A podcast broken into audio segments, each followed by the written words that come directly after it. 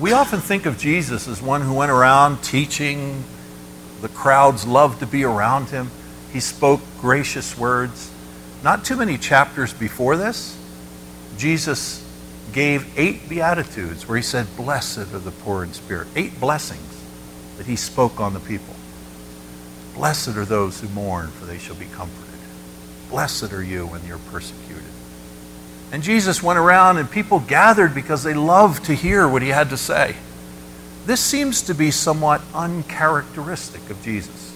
Six times in these verses we're going to see he used the word woe, which is a word of condemnation. It's not, by the way, it's spelled differently from, you know, whoa, what you say to the horse. That's, I think, W O A H or something. This is not that one. This one is condemned, judgment. These are strong words. So, my question that I'll throw out to you is why do you think he's being so harsh?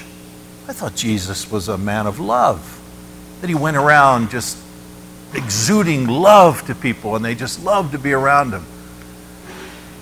Well, there's a reason why he came down so strong, so harshly, if you will, with these people. So, what I want to do is go through these verses and look, exact, look at exactly what he said then at the end, I'd like to put it in perspective because unless you understand the, the, the, setting of where he was, it doesn't make any sense. This doesn't seem to be the Jesus that I follow that seems to be saying these things. Um, there's a song out there by Casting Crowns, and I wrote down some of the words. You might know this song Jesus, friend of sinners. We have strayed so far away. We cut down people in your name, but the sword was never ours to swing. Open our eyes to the world at the end of our pointing fingers. Have you ever you've heard that song by Casting Crowns? Jesus, friend of sinners. I like the song, but I have a problem with it. Because if you read this, if you sing this song, it says, Let our hearts be led by mercy. Help us reach with open hearts and open doors. Oh, Jesus, friend of sinners, break our heart for what breaks yours. If you read the song, it seemed, or sing the song and read the lyrics, it seems to indicate that we should never point fingers. Jesus didn't. He was a friend of sinners. But somehow this passage doesn't give me that impression. Jesus is being very direct with these people was a friend of sinners. By the way, what an interesting phrase. In Luke chapter 5, this is earlier than where we are here, Jesus is accused of being a friend of sinners. This wasn't this was not a phrase Jesus used of himself. He said, "You Pharisees say that I eat with gluttons and drunkards, and I'm a friend of sinners." You see, it was, a, it was a derogatory term used of Jesus by the Pharisees. Oh, he's a friend of sinners. You ought to stay away from him. He's a friend of sinners. But this song has picked up that phrase, friend of sinners, as if to say, you and I need to be friends of sinners and never say anything. Go easy. Don't ever point fingers. Well, there's a sense in which I believe, yes, we're to use words that are gracious speaking the truth in love. There are other verses that balance out this. But this passage should raise questions in our mind. How could he be a friend of sinners and say this kind of stuff? So let's look at it together. Let's look at each of these verses. So we'll go back to verse 42. This is after Jesus walks into the house. He's an invited guest. And I believe Jim last week mentioned something about the bowl very interesting that Jesus walked right past the bowl and sat down to eat. And the Pharisees said, Man, he didn't even wash his hands. What's up with that? Okay? Jesus, what I find in the Word as I read, he often set the stage for what he was going to do. In Luke, in I think it's John chapter 5, he healed a man by the pool of Bethesda and he said, Take up your bed and walk. So the man got up, picked up his bed, and he's walking home, and the Pharisees go, Whoa, whoa, whoa, whoa, you can't carry a bed on the Sabbath.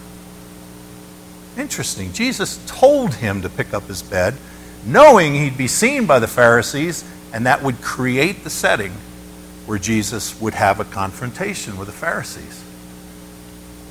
What were the Pharisees doing? rather than focus on the miracle that just happened, they're focusing on some petty little thing. He's carrying his bed. but what's interesting is the law never said that you could not do things on the Sabbath. It said, don't do your normal work. Now, if you are a bed carrier five days, seven, six days a week, yeah, don't carry a bed on the Sabbath because it's your normal work. Was this his normal work? Come on, guys. He's just been healed and he's taken his mat home. It's not his work. And then in, I think it's John chapter 9, another miracle of Jesus, he heals a guy on the Sabbath, says, Go down and wash in the pool of Siloam. Pharisees go, uh, What happened? Oh, I was healed on the Sabbath. And uh, the Pharisees say, Healing on the Sabbath? You can't do that on the Sabbath. Once again, Jesus chose the day to heal him. He could have healed him any other day of the week. What did he do? Choose the Sabbath to create the confrontation. So here we have Jesus in Luke chapter 11 walking into the home as an invited guest, and he walks right past the washing bowl. Why did he do it? Because he was creating a setting in which this would come up. He, the Pharisees began to say, What's up with this? He didn't wash. Well, Jesus says this Woe to you, Pharisees, because you give God a tenth of your mint. Now, these are herbs. Rue is a very um, aromatic herb, and all other kinds of herbs. Notice how minute and detail oriented they are. They, they give a tenth. Now, I've never picked uh, mint or something in the garden, laid it out, and very carefully said, okay, I got to divide it in 10 parts. Okay, this many leaves here and these. And they were that detailed. And then when they got a tenth part, they'd give that to the Lord, and then they kept. Jesus is making a point here, isn't he? Look how detailed they were. But you neglect justice and love. You see what he's saying here? You've gone after the picky things and missed the weightier things in life. There are things more important than a tenth of your herbs. Yes, you're commanded to give a tenth, but look what you've not paid attention to. Proverbs 4 says, it says, guard your heart, for out of it are the issues of life. What's more important? The heart. They've missed it. Justice and love of God. The, the weightier, most important things in life were missed. Why? Because of the pettiness. My wife and I, some of you know, were missionaries in Mexico, and we had a situation one time. I taught in a Bible Institute in Mexico, and we would have Every month, we take our missionary, our students to do a mission project every month. So they were home for three weeks, and then one week out of the month, we'd go up to the mountains, uh, do programs, do kids' things. Well, one time, it coincided with a special speaker who was at the Bible Institute, Dr. So and so, and I won't mention names, but well known from back in the East Coast. And uh, he happened to be there that week. And I said, Hey, you want to go on the mission trip with us? We're going to be gone for two days. Yeah, yeah, I'll go. He went with us. So let me show you the scenario. Here's Dr. So and so with his incredible knowledge, training. And here I am in the middle. And here, our dear Mexican pastor who has a sixth grade education. And we're talking over the events of the first evening. So I kind of, the conversation had to go this way. So he would say, Well, ask him you know, how long we have. So I would ask him, and then I'd tell this guy, and it was back and forth. And we are just going over the details. And we were almost ready to wrap it up. And Dr. So and so says to me, Ask him what kind of music they have here. And so I asked. Well, I knew, but I asked, ¿Qué tipo de música? You know, what kind of music? And our dear brother said, Well, and we don't have electricity. There's no electricity in this mountain village at, and at the church. And so he said, Well, we just have guitars and we just sing praises to God. So I mentioned him, they have guitars, they sing praises to God. Well, this guy's countenance began to change. The veins started popping out. He said, You tell him, and I can remember him wagging his finger. And I'm right here and I'm seeing this finger. you tell him there will be no guitar playing in any church that I'm in, any service, because guitars are of the devil and they're associated with drugs. You just tell him that. So I turned to my brother here and I said, uh, he knew something was going on, this wagging finger, you know. And I said, Brother, there's a problem. I'll talk to you later. I mean, what am I going to do? And he didn't know what I said. So I turned back and he said, Did you tell him? I said, It's all taken care of. Okay, so we went on. We had about an hour and a half till the first till the service started. So I had my job then was to take our dear brother, take him aside and say, I have to explain what's going on. Our dear brother from a very unusual university in Greenville, South Carolina. Some of you might know about that. Um, he has this baggage that, you know, he believes this way. And so I said, he, he asked that there be no guitar playing. Our brother here's saying, well, all we have is guitars. That's what we do. And then he made a comment that was so incredible. He said to me, If our brother is offended by guitars, we don't have to have a guitar. We'll just go without. You know what I realized at that point? Here's a brother with a sixth grade education. Talk about maturity. The maturity level of this brother to say, I will not offend that brother. There's more important things in life. We have a service we're having outreach to a community. And so that night we sang a cappella. they just sang, and it was beautiful. Brothers and sisters, sometimes before we start, you know, pointing fingers at the Pharisees for being so picky, what about us? Sometimes we do that.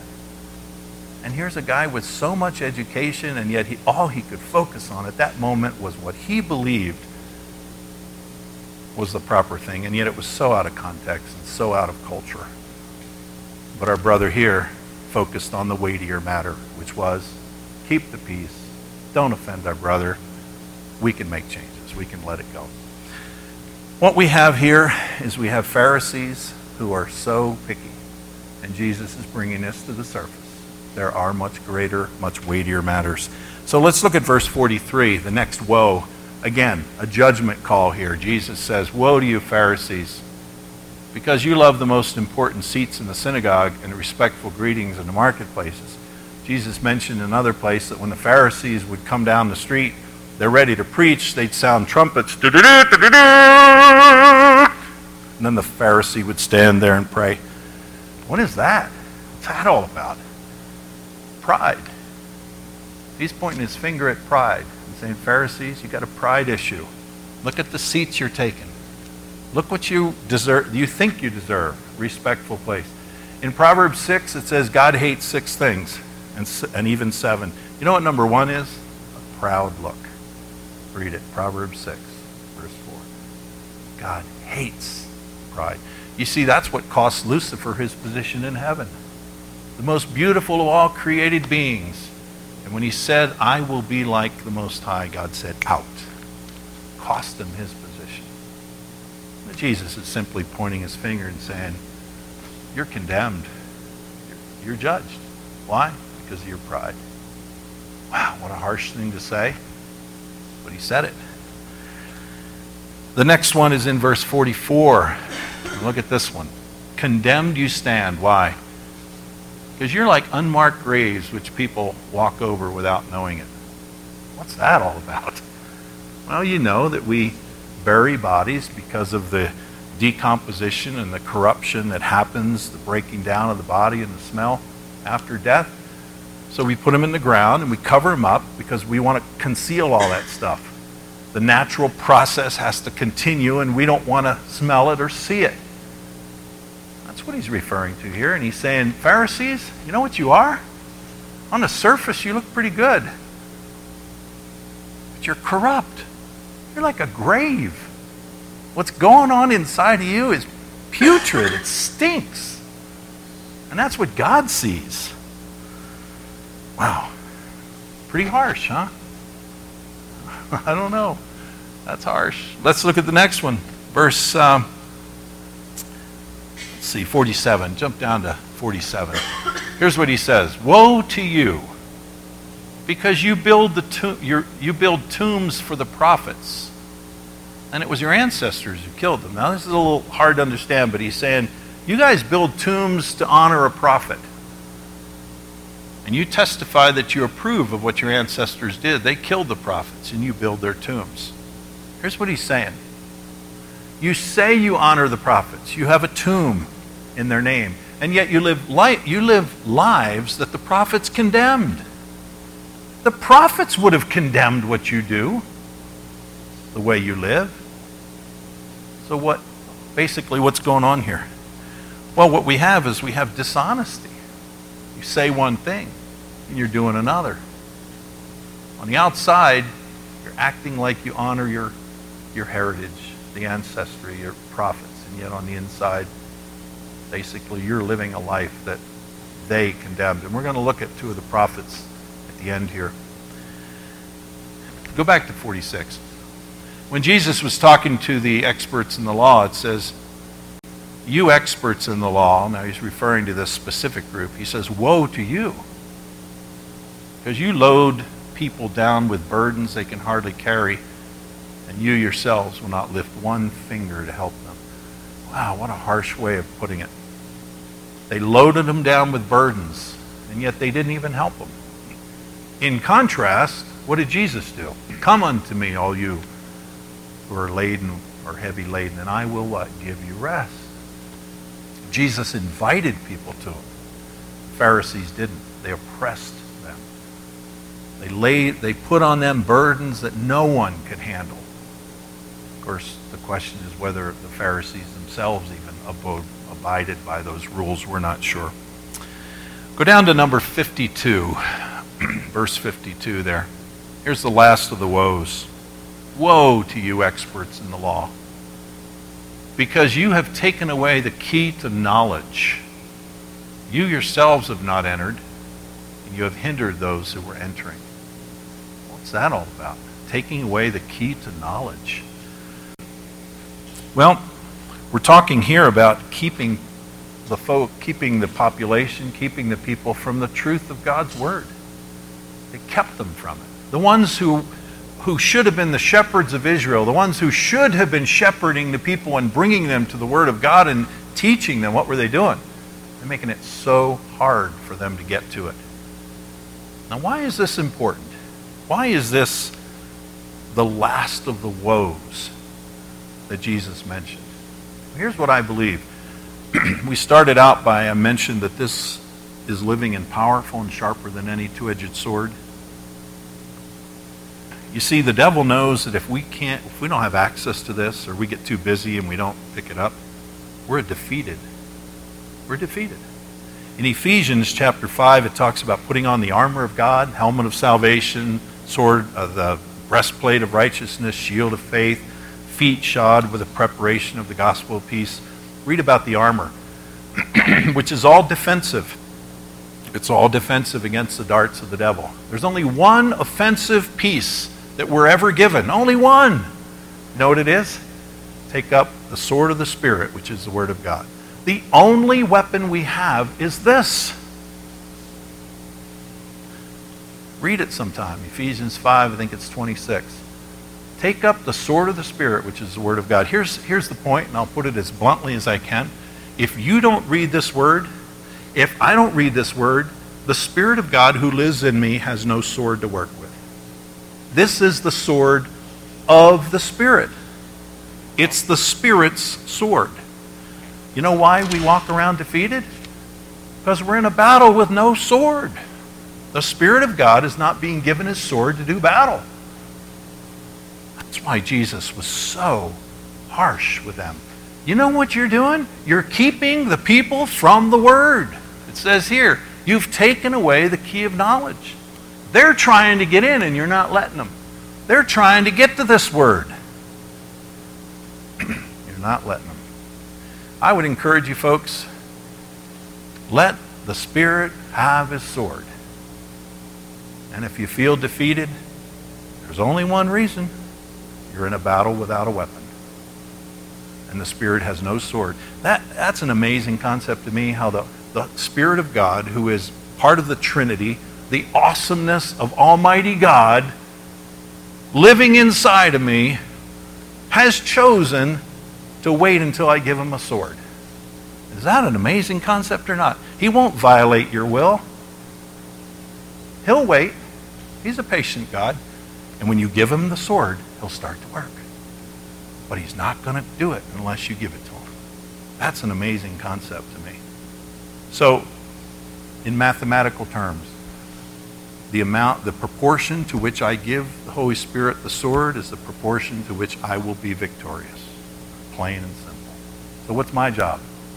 My job is to give him his sword. His job to do work, to do the battle. let's get out there and let's do it. Now, I, I started with the question, why would Jesus be so harsh? Why would he be so harsh? The loving Jesus, six times, you're condemned for this and for that.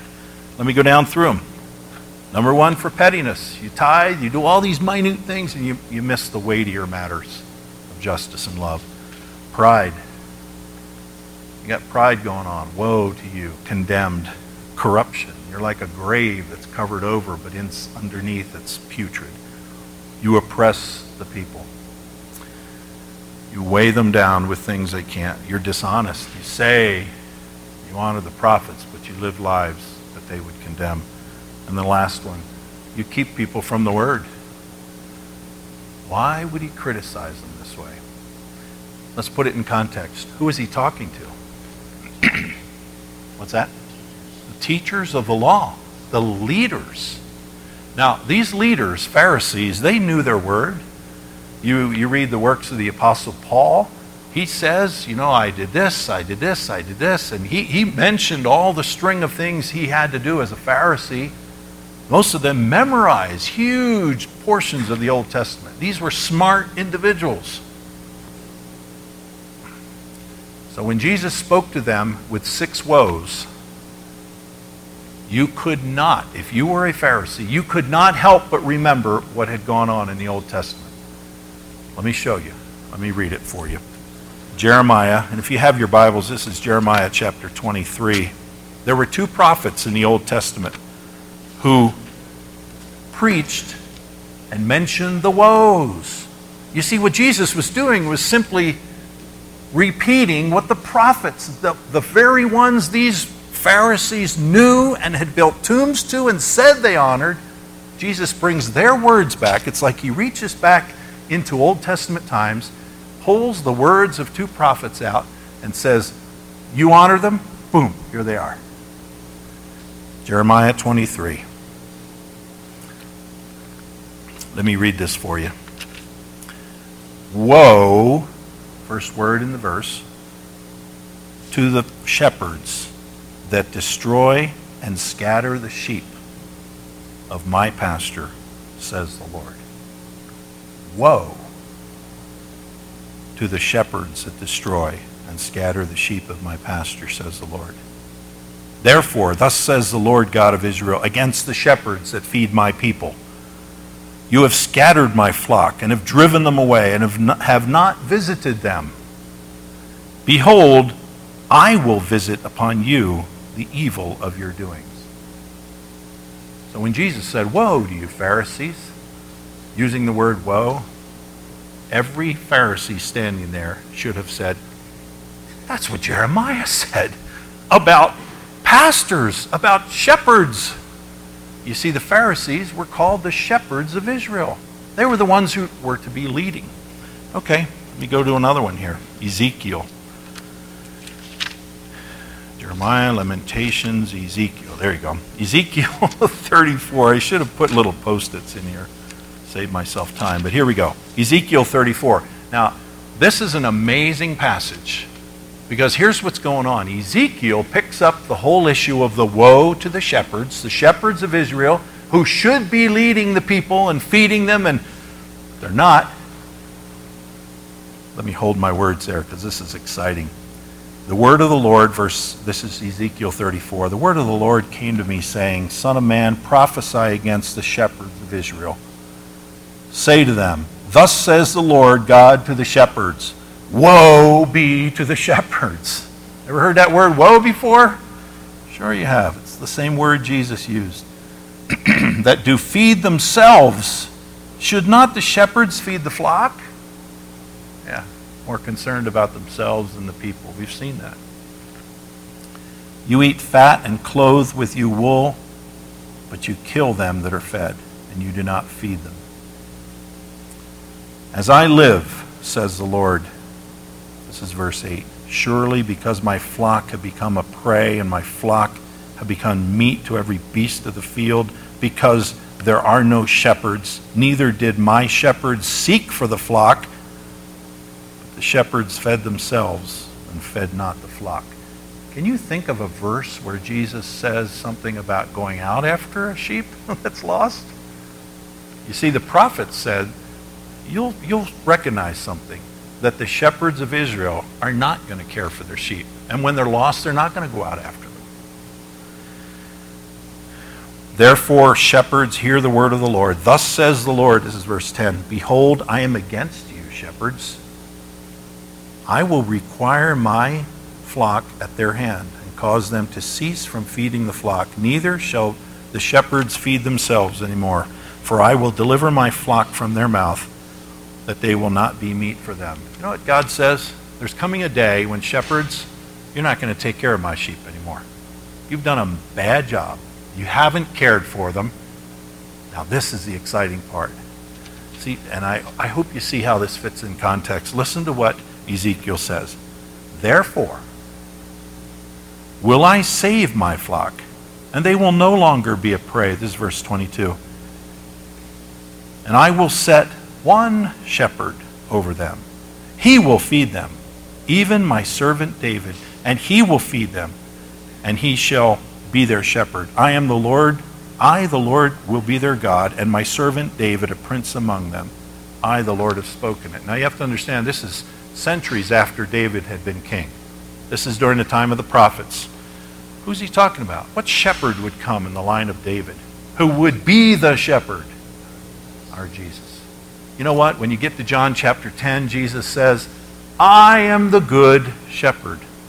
You see what he's leading up to, and this is only Luke chapter 11, and in this gospel, we haven't gotten to Jesus saying he's the good shepherd yet. But what he's doing is he's pointing out the error of the ones who should be the shepherds. Woe to you, woe to you, because you're this. And then you get to the later, he says, I'm the good shepherd. The good shepherd knows his sheep. The good shepherd goes out after the one who's lost, leaves the 99 and goes out. The prophets said I was coming. I'm here. Jeremiah, Ezekiel, both told of the coming shepherd who would be the shepherd they needed. So why did Jesus come down so hard on these, on these Pharisees? I thought Jesus spoke words of love all the time. Well, because he was a friend of sinners. He really was. And he spoke what they needed to hear. Now, here's where the application gets really hard, okay? You and I are to be our followers of Jesus, aren't we? True? We're followers of Jesus. We're to speak the truth in love. We're to, we're to have gracious speech. But there are times when the soul of a human hangs in the balance, like sheep that are being slaughtered. God calls us to speak out. Of course, with love, with grace, but we speak out. Jesus did. So, why did he pronounce these six woes and condemnation? Well, he was fulfilling Scripture for one, because they said he would, uh, the prophet said he was going to be the shepherd. But more than that, I believe it showed his concern. Now, he was an invited guest, and I'm not sure I could do this, you know, invited to somebody's house, and I just come out and lash out six woes against the people who are feeding me. I don't know. That Jesus did. But he was respected, and he did it in the right way, and he was pointing out the truth. And I would hope that one of those Pharisees, we don't know the name of this guy. I kind of have a hunch maybe he was Nicodemus' friend, or maybe Nicodemus, I don't know, someone who was searching for the truth. And I would hope that they, this person and these others took it to heart. Said, you know, you're right. That is what the prophet said. And we are doing that. And what do I do now? How do I correct it? I hope it led to that. But you know, the human heart, we, we hear the truth and we reject it sometimes, and sometimes we accept it. here's what I would say in application of this there are times we have to speak up. And if we're led by the Spirit of God, I believe He will use our words and it will, it will be what's necessary in the situation. But as it says in the, in the song of Casting Crowns, we shouldn't be the ones who are pointing fingers all the time and condemning. We should not be characterized as condemning people. But there may be a situation where God calls on you to speak up, speak the truth. And let's be willing to do that. Our Lord did. I'm going to tell you a story, in um, David can verify it. He was there with me. We have a small group, and uh, a young lady who was a single mom came, began coming to the group, accepted the Lord, and she was growing in her faith. And after one of, our, one of the weekly meetings, well, I'll back up. a fella needed a ride to get there, and he, he also was a fairly new believer. And so he got a ride with somebody else. So at the Bible study, he uh, at the end, I said to the fella, oh, "Hey, um, do you need a ride home?" And he goes, "Oh no, I'm spending the night here nearby." I said, "Oh really? Well, what's going on?" Oh, he says, Sharon, the girl, she said I could stay at her house. And I thought to myself, "Whoa." You know, I'm leading this small group. Sharon's a new believer, just growing in her faith lots of baggage, um, single mom. And this guy who's a new believer, he's going to spend the night at her house. And I said, well, what's up with that? Oh, I, I offered to do some yard work. And correct me, David, you were there. I offered to do some yard work around her house, and so, you know, I, I can't drive. Um, so she just said I could stay at her house and then do the yard work in the morning. And I'm seeing nothing but problems with this scenario, you know. And he's like, yeah, yeah. I mean, it makes total sense, you know. Rather than go all the way home, get a ride, get back, I'll just stay here. And I thought, wow, well, okay. Um, so anyway, after the Bible study, he, he took off. We get in the car. I think it was three of us, right? You and me and Ismail. And we're on our way home. And I got about three blocks from where we had have the Bible study, small group. And I stopped the car and I said, guys, I, there is something just isn't right. And the Spirit of God is telling me, Paul, stop, turn around, and go to her house. And I looked at David, and I looked at the other, and I said, You guys with me? And they're all like, You're going to do what? and I said, I have to speak up. Because this is a young, I mean, this is a baby in the Lord. This Sharon girl, beautiful girl, with a, with a child. And I just see problems because there's baggage on both in both their lives. And they said, We're with you, Paul. So we turned around and we went to Sharon's house. And we pulled up to her house and we parked. And I said, Guys, since you all didn't decide to do this, this is something I feel, let me do the talking. You guys just come with me, okay? Just support me. Knocked on the door. She opens the door. Hey, what's up? I said, Hey, can we talk to you a minute? She says, About what? I said, Well, can we just talk? Yeah, come on in. So all three of us went in, and there's the gentleman and she. They're sitting on the sofa and they're ready to watch a movie. And I just sat down and talked to them, and I said, You know, can I just be totally honest with you guys?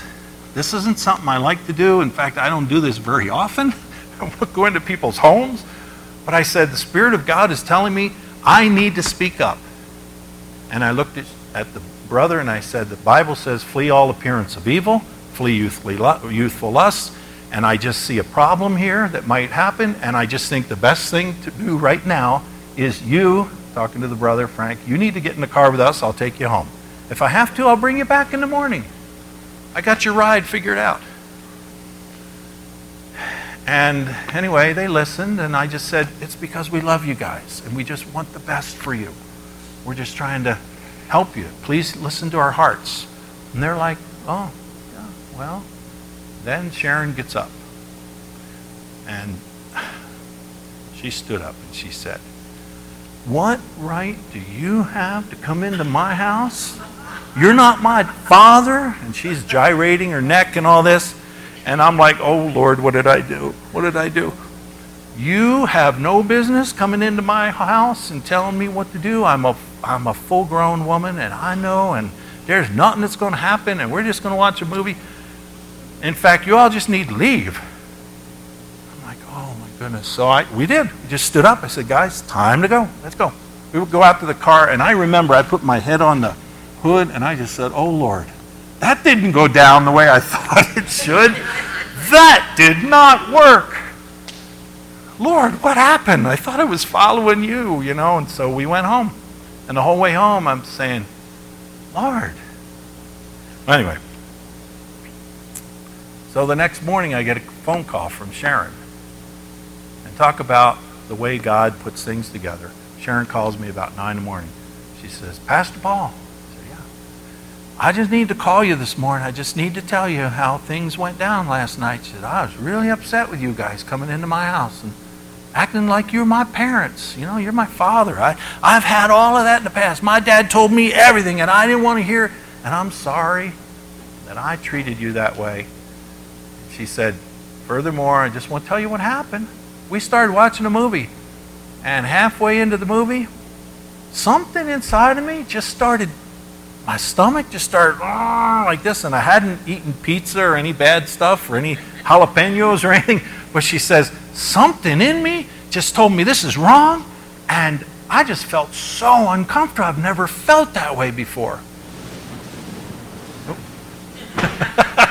there you go, the Spirit of God. she said, what, what was that all about? And I said, you know what? When you're a new believer, and we've been, she's only like two weeks into the Lord, you know, a new believer. I said, that's the Spirit of God working in you. She said, you know, I have never You'll understand this. She said, I've never said no to a guy. Ever. This is the first time I ever said no. I just told, I stood up and I said, you know what? You got to go home. He goes, why don't I have a car? She says, well, get in my car. I'll take you home. And she said, I took him home. I just wanted to tell you that. Well, here I am the next, you know, I was thinking, what a failure. What a failure we are. What, what was that all about? And God was still at work. So I'm just throwing that out to you guys. That happened just shortly, just a little while ago. David can verify it. You were there, brother. You know what? Sometimes we have to speak up. Now, we don't do that every day. We don't walk into people's homes, but here's, the, here's where, here's the reason. Because when an, a soul of a human hangs in the balance, you have to speak up. And that's where the Spirit of God works. So I pray for Sharon. She's moved away. And I just pray that the short weeks, we had about two months with her in our small group, and she moved away. I just pray that, you know, the things that she's learned, she'll take with her. But she can't walk away without knowing one thing. We care about her. We care. Cared enough to speak up. And that's what it's all about. Why did Jesus pronounce these woes? Because he cared. He cared that his sheep were being slaughtered and they were being scattered. And the shepherds weren't doing their job. And he called them out on it. Yeah, we're to be like Jesus. We're to use words of grace and, you know, apples of gold and settings of silver, as the proverb says. That should be our words, fitly spoken, should be that way. Beautiful. There are times when we're called on to do hard things, like speak the truth in a loving way because we care I just want to encourage you all. We need to be caring people. Yes, showing love, but also showing concern as Jesus did. So would you bow your heads with me and would you pray? Let's just ask God to give us the wisdom we need in life. Lord God, we thank you for setting the example of confronting the shepherds who weren't doing their job and coming as a loving shepherd presenting yourself to your people as one who cares and one who's with and one who visits his people. Lord, we want to be like you. We want to be sensitive to your Holy Spirit when your Spirit says, speak up, say something. When your Spirit says, let it go. So, Lord, we want to be we want to be the opposite of these Pharisees. We want to be concerned about the weightier matters of life and not be picky. We want our inside to be the same as our outside, not two-faced. We don't want to oppress. We want to help people with their burdens. And most of all, Lord, we want to be people of the Word, students of the Word, so that the Holy Spirit living in us has his sword to do battle, that we can gain the victory and not fall to the temptations of the devil. Lord, thank you for each one who's here, and I pray a blessing on each one, Lord. May we, may we reflect you every day as we interact with people in this world that desperately need you. In your name we pray.